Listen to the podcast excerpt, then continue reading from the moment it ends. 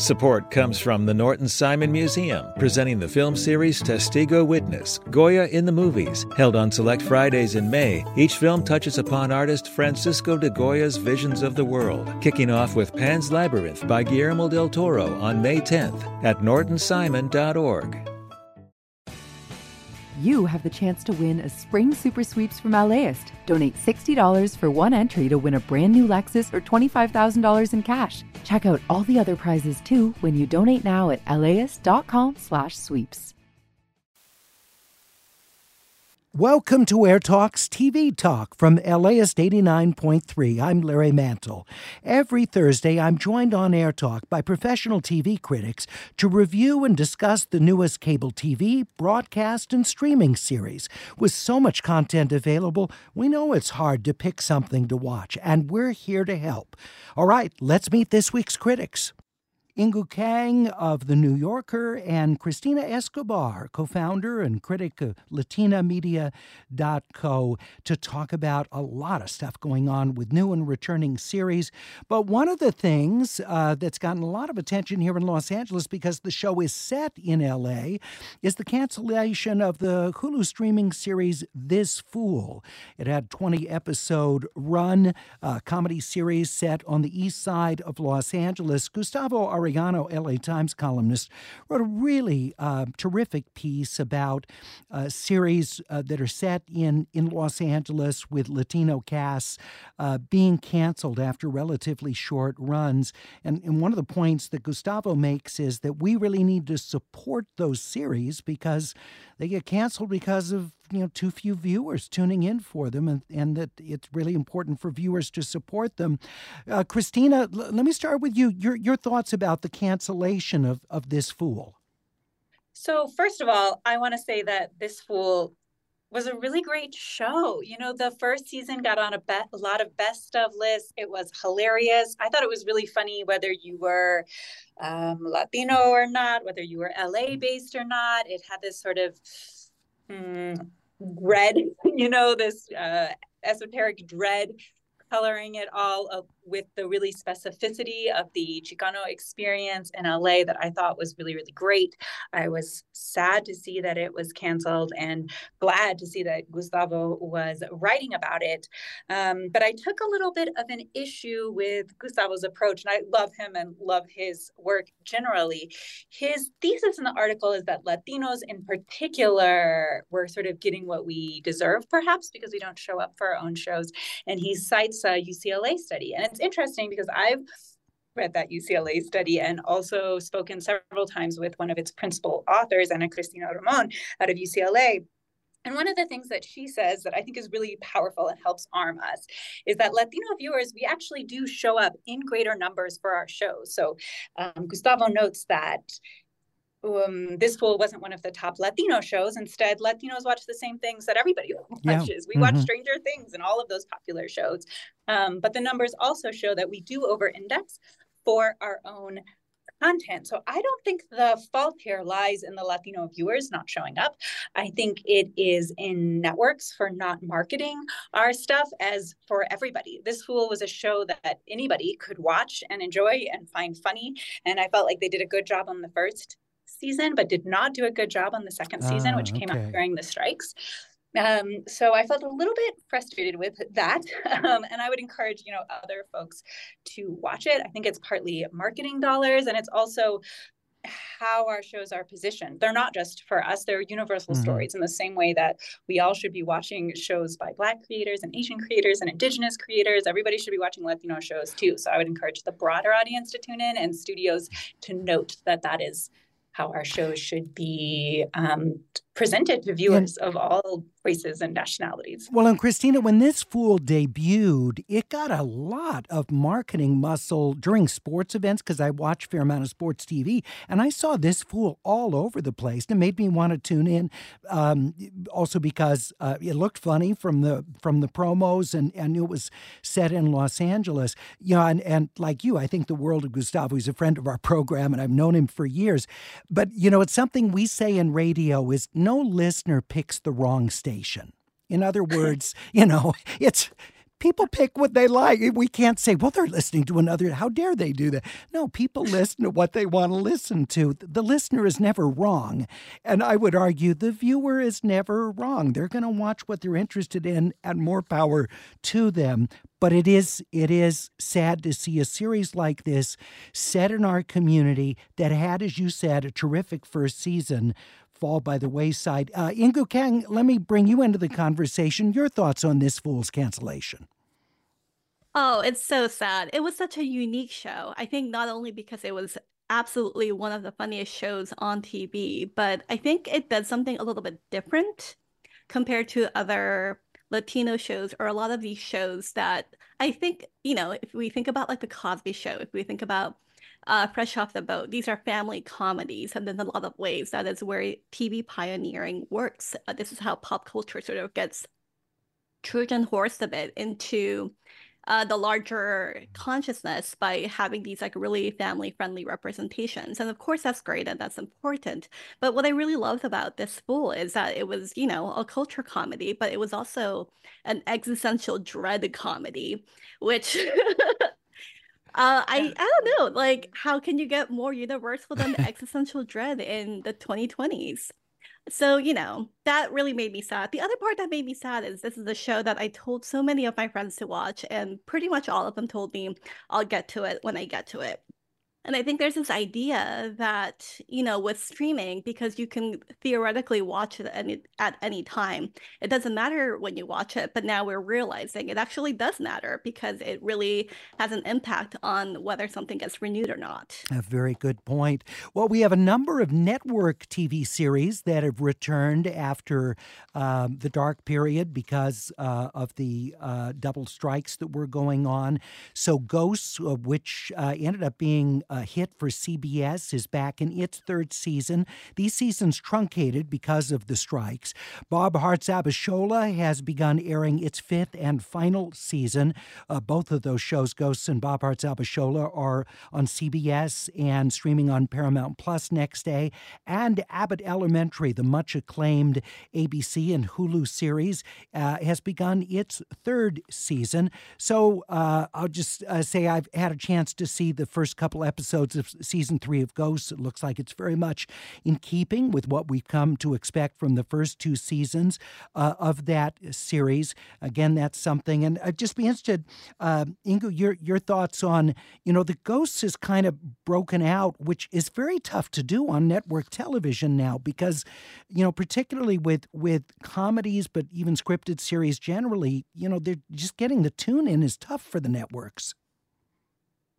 Yeah, I I thought it was interesting that you said that Ghost sort of picked up where it left off. That was that's a show I wish I liked, but I know it has its fan base. I'm not of the fan base. But I sort of wanted to talk about Abbott Elementary because they actually wrote a break into the show. They sort of had like a storyline, as you know, since you watched. Yeah. Um, where there was a five month break in the shooting within the show because Abbott Elementary is a mockumentary about an elementary school and they sort of had this uh, like very quick storyline about how the filmmakers who are making that mock that documentary within the show they had their uh, camera stolen yes. and then it took them five months to for three people with art degrees to save up for one camera which you know that is an allusion to the financial vicissitudes of making art and if that is not some sort of you know sideways reference to the strike i don't know what it could be um, I had to say, one thing I really love about Abbott is that when it came back, it did not bother to pick up where it left off. I think a lot of people were really invested in the well, they won't they, and they do sort of pick up with that. But they yeah. do have also like a really big shakeup where they take the main character out of the classroom and put her in sort of like a more bureaucratic setting. And, you know, I think with network comedies more than any other genre, it is really about that push and pull between the comfort of stasis and the necessary novelty of change. And I really love that Abbott Elementary thought, you know, as much as we are a comfort show, we are going to like push the audience just a little bit because we need to sort of like move on and be more ambitious with our show. Well, and I oh, I'm sorry. and sorry. I love I that they built the strike sort of into the show as well. And there is this acknowledgement that, you know, things have changed.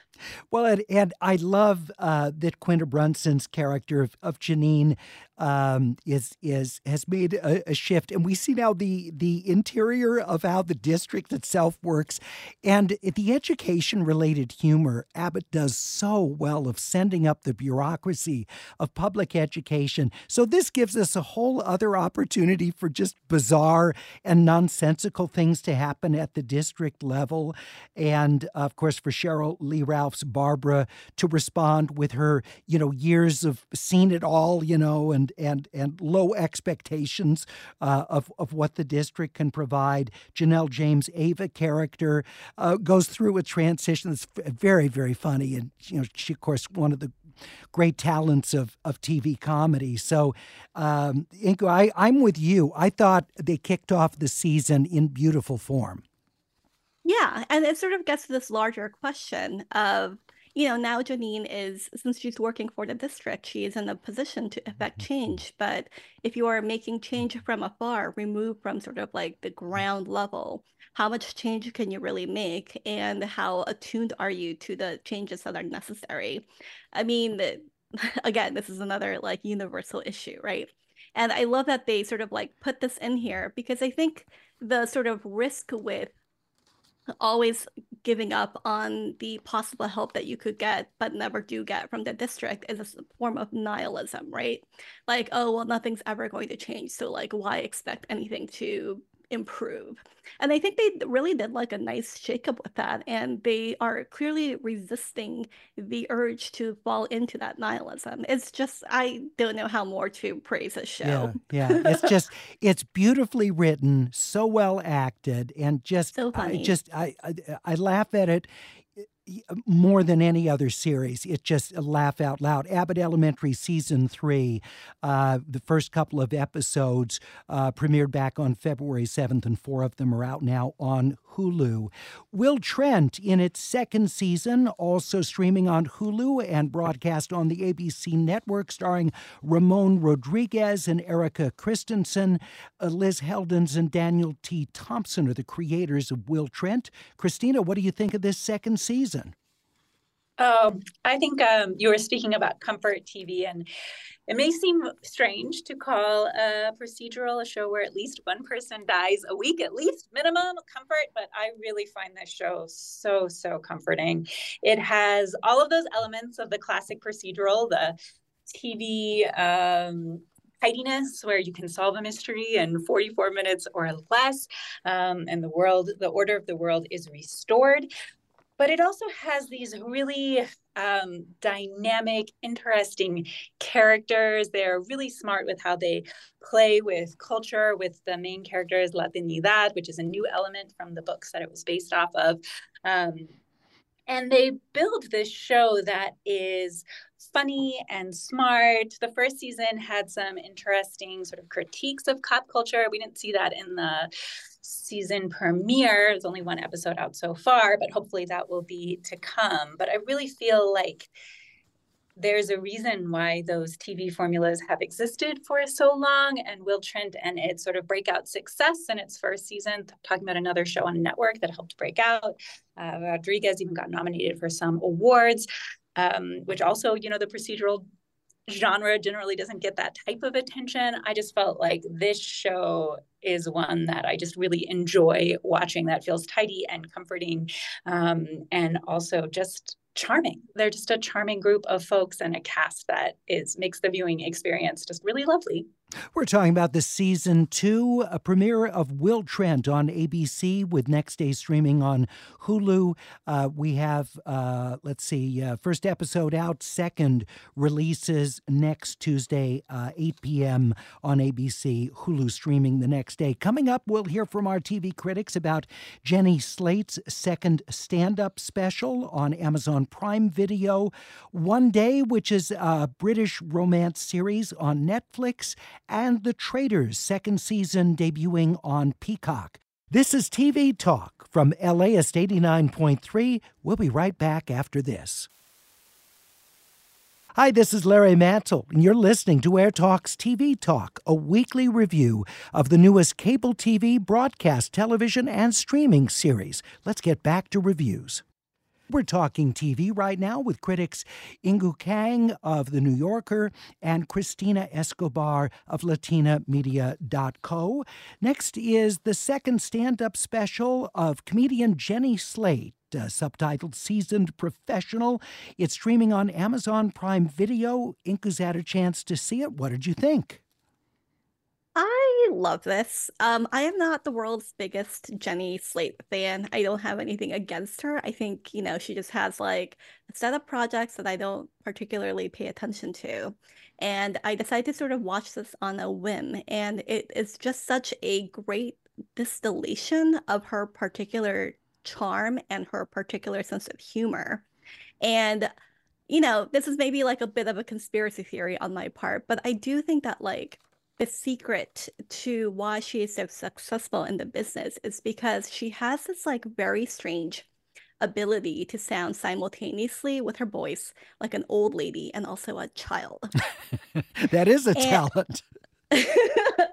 and she knows exactly how to modulate um, basically you know across 70 years or so with her voice to make this um, as just like a charm bomb as much as possible. A lot of it is about you know how she spent the pandemic which is she got married and had a kid and moved across the country in a three-day panic that involves some overalls and really seedy stuff on those overalls because they do not sound like they stopped at any hotel rooms or were very, very um, reluctant to use them. But in any case, uh, yeah, I think, you know, a lot of comedians really go for that balance between the earnest and ironic and this just sort of nailed it and it felt like catching up with an old friend where they are telling you all the crazy things that happened to them in the last three years. And of course because this is jenny slate and she is in a lot of ways sort of like known for her body humor it really has a lot to do with sort of like the dark side of love. She talks about how much she doesn't appreciate her mom. She talks about how she wants to stalk her therapist. And then she goes on this like really long tangent about what she would do if she did end up stalking her therapist and her daughter. And you know how birth, giving birth, maybe reminded her of like a bathroom accident she had on a middle school field trip. It goes really in a lot of different directions, but it also feels really cohesive. And it just has it's just like the perfect amount of vibes that you would want for I think someone who is like Jenny Slate, who has like a really great mix of like neuroses, but also a sort of like consistent through line. We're talking about the second stand up comedy special from Jenny Slate, seasoned professional. It's streaming on Amazon Prime Video and premiering later today. Uh, also, just a, a, piece of trivia Jenny Slate, for those who were fans of last year's Oscar nominated animated feature Marcel the Shell with Shoes On, she was the voice uh, of Marcel in that film.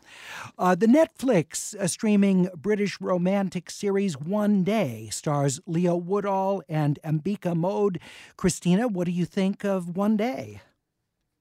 Well, you know, it's interesting. We have a lot of romances about um, a pairing of unequal, you know, from Cinderella to, I don't know, Grey's Anatomy to Love Actually. We have a lot of those stories. And what I really appreciated about One Day is it is a romance between equals. They're not always perfectly equal. And in many ways, they're set up in that unequal fashion. But the show um, does a really good job of investigating those ways and sort of seeing the ways that when they are unequal, it actually works against their romance instead of for them. Um, and positioning them on even footing and recognizing sort of different strengths and weaknesses they have. So our male character is that golden boy, rich white kid um, who everybody loves and charms and is charmed by. And so in many ways, you would think that he has the power over our um, you know, woman of color, kind of more nerdy, but she's, you know, the one who gets good grades in college. And, you know, at university, that is the way they actually rank you. And so she, what she really has that he doesn't is a sense of herself. All the way through.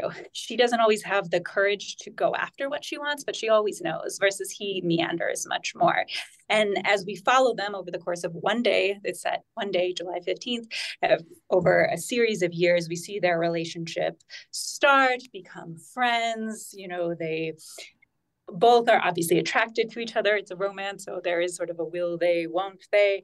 Um, and there's a lot of really beautiful understanding of what it is to mm. grow up, of friendships, of falling in love, of the danger of falling in love with your best friend. And it really works really, really well. And I really appreciated most of the series, although um, I, I I loved the vast majority of it, but I did not love the ending. So oh. viewer beware, it does okay. take a tragic turn. So I don't oh. know. Sometimes when I catch the old West Side Story on TV, I turn it off before it goes too far south. So okay. you might want to consider that for this one as well. All 14 episodes of One Day are available on Netflix, uh, and we have the second season of the reality show The Traitors, which is streaming on Peacock. Inkoo, can you give us just a, a, a quick synopsis? And your thoughts on the Traitors. Yeah, this is an unusually atmospheric TV, sh- uh, an unusually atmospheric reality show. It is hosted by Alan Cumming, and he does his very French, sorry, his very Scottish accent in his very Scottish castle, where he has quote unquote invited a host of people to come, and some of them are the faithful, and a very select few are the traitors who are going to metaphor- metaphorically kill one of the faithfuls uh, each night, and the survivors have to figure out who the traitors are who are killing them. And the great thing about season two is that it is all former reality stars. And there is quickly this division between the Bravo celebrities and the stars who have come through the uh, reality competition pipeline, you know, like on shows like Big Brother or Survivor. And one of the things that I love the most about the second season is you are actually surprised by how much the Real Housewives are outplaying the contestants of Survivor and Big Brother and the challenge because it is a human reading competition. And, you know, a lot of these clues are based not only on who gets murdered after what incident, but eye twitches. And is she showing enough surprise at the breakfast the next day? All right. The Traitors season two is streaming on Peacock. Uh, nine of the episodes are available. There'll be a total of 12 of them by seasons. And my thanks so much to our critics for joining us to talk television Inkoo Kang of The New Yorker and Cristina Escobar of LatinaMedia.co.